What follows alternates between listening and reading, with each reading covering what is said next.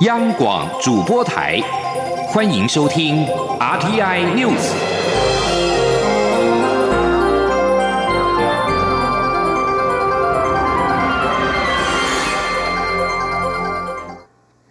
各位好，我是李自立，欢迎收听这一节央广主播台提供给您的 RTI News。蔡英文总统今天出席 Discovery 台湾战役全纪录首映发表会，总统致辞表示。台湾能帮忙，一直都是现在进行式。而这部纪录片将可以让世界进一步的了解台湾对国际社会跟医疗人权的付出及贡献。总统也再次提醒国人，防疫视同作战，不能够有松懈的一天，大家要一起继续努力下去。记者王兆坤的报道：台湾对抗疫情的过程，透过影像被记录下来。蔡英文总统表示。台湾战役全纪录不仅是纪录片，更拍出台湾团结的故事。台湾模式的抗疫经验能受到全球肯定与瞩目，就是因为有专业领导。总统指出，防疫工作的成果也可说是台湾团结力、应变力、创新力最综合性的整体呈现。这些能量与国力的整体发挥，不但可以守护国人健康，更行有余力帮助其他国家。让世界都看到台湾人对国际社会的积极贡献。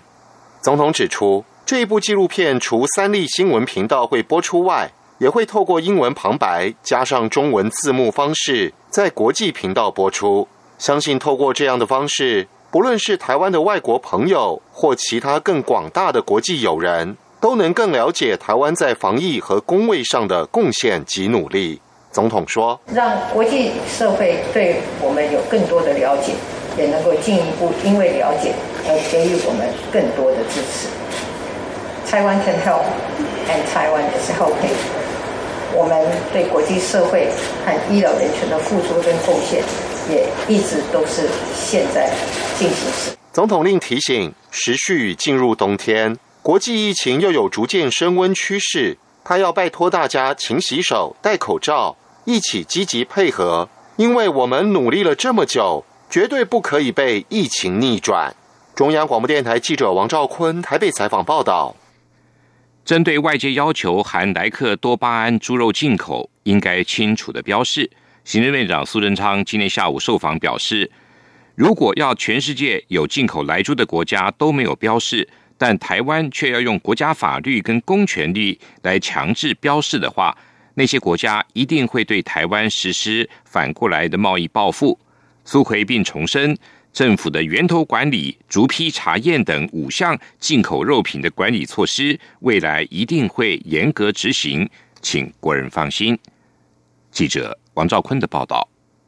莱猪将于明年开放进口，在野党持续呼吁政府应规定包装上要有清楚标示，但苏奎表示，政府要保障国人食安第一。也必须为了国家经贸战略要走出去，可是政府不能用法律来限制或设定某些贸易的门槛，这样会被别的国家反而贸易报复。他指出，因为政府不能用法律要求合乎国际标准的肉品做出标示，所以政府乐见国内进口商自己做出标示。苏奎说：“如果全世界一百零一个国家都有进口啊含莱克多巴胺的猪肉啊，没有一个国家有这样标示，独独台湾要自己用国家法律还有公权力强制的话，那那些国家都一定会对台湾实施反过来的贸易报复，对台湾反而不好。”前立委沈智慧在立法院前静坐绝食反对莱猪。苏奎表示。台湾是民主国家，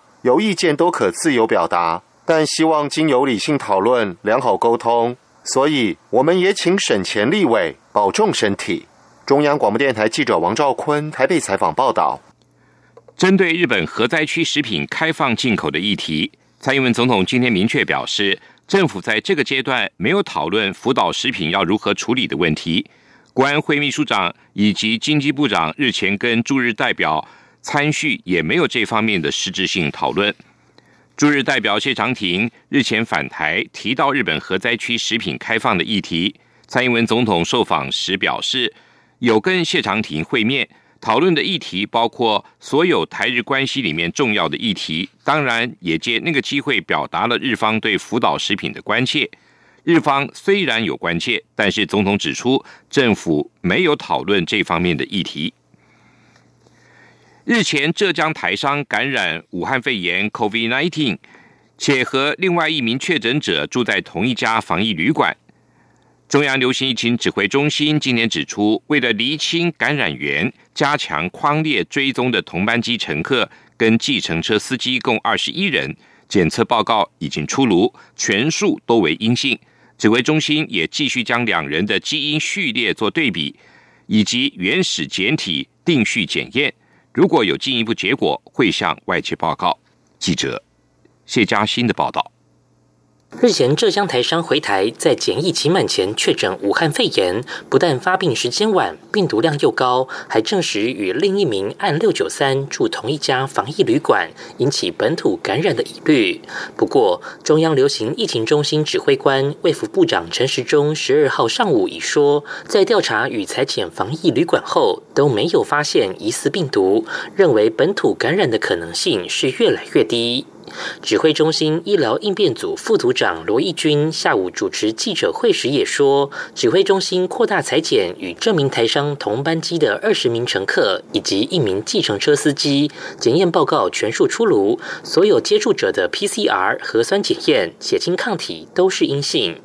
罗义军表示，武汉肺炎病毒基因全长序列有三万多个碱基，目前正培养这两岸的病毒株，以取得完整的序列，才能比较差异性。预估要一到两周时间。不过与此同时，指挥中心也拿原始简体送定序比对。他说：“但是因为这个简体是去活化的简体，就是已经经过一些化学物质去消毒后，才能够让它不具传染性。所以它跟我们如果最后能够在 P 三实验室培养出病毒去送全长定序，还是不一样的哈。”罗义军说明，原始简体定序能否做出比对，端看简体本身的条件以及有没有可以做定序的片段。如能早点获得成果，就会赶快向外界说明；否则只能等待一两周后病毒株。培养出来，才能知道这两岸的关联性。中央广播电台记者谢嘉欣采访报道。中央流行疫情指挥中心今天也公布了国内新增八例境外移入 COVID-19 的确定病例，分别是印尼的四例、美国三例、英国一例。值得一提的是，其中一对母子分别是本国籍三十多岁女性跟三岁的男童。这也是疫情爆发至今在台湾年纪最小的确诊个案。台湾防治 COVID-19 疫情有成，新加坡日前宣布开放台湾短期旅客入境，只要检验为阴性即可免隔离。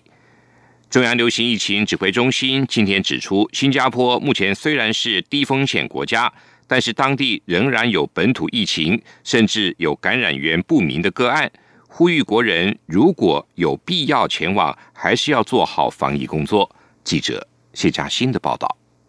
新加坡政府宣布开放来自台湾的短期旅客入境新加坡。台湾旅客从十八号起入境时，可透过检测来代替居家隔离。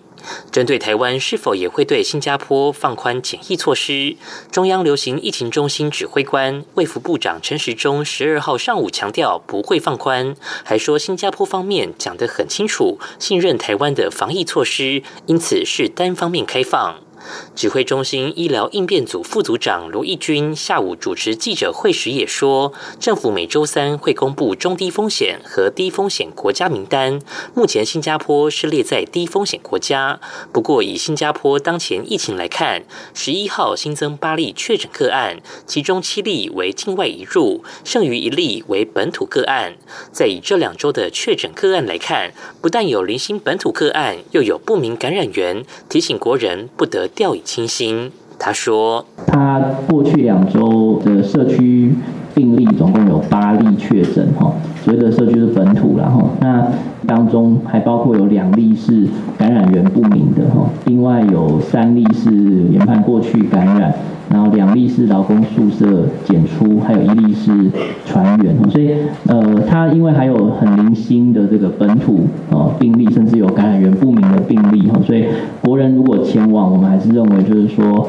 不可以把它当成是零风险或零病例的国家哈，就呃不做任何的防疫措施哈。罗义军表示，目前我国仍将全世界都列为第三级的旅游疫情风险，不建议前往。若民众真的因公或有必要得前往新加坡，建议还是要做好各项防疫措施，包括保持社交距离、戴口罩、多洗手、避免出入人潮拥挤场所、每天量体温等，以免在当地遭到感染。中央广播电台记者谢嘉欣采访报道。针对中天新闻台换照案，蔡英文总统今天回应媒体询问时表示，中天换照案是由独立专业机构国家通讯传播委员会 NCC 所做的专业决定，同时司法机关也做了相应的一些制裁，所以对于 NCC 的决定跟司法机关的裁判，我们都予以尊重。媒体追问前总统马英九批评此事让民主倒退，总统则回应指出，应该去学习尊重体制。总统说。我觉得我们大家都应该要去学习尊重国家的体制，哈，那么尊重专业机关所做的一个决定。香港民主派人士、媒体大亨黎智英今天在西九龙裁判法院出庭，就他被控违反港区国家安全法、勾结外国势力接受审讯。法官最后判决案件延到明年四月十六号开庭再审。黎智英申请保释，但遭到法官拒绝，继续收押。黎智英被控勾结外国势力，要求外国政府针对北京当局跟香港政府镇压香港反送中民主运动，对中国政府跟港府寄出制裁。七十三岁的黎智英是一传媒集团的创办人，港警国家安全处十一号指控他违反港区国安法。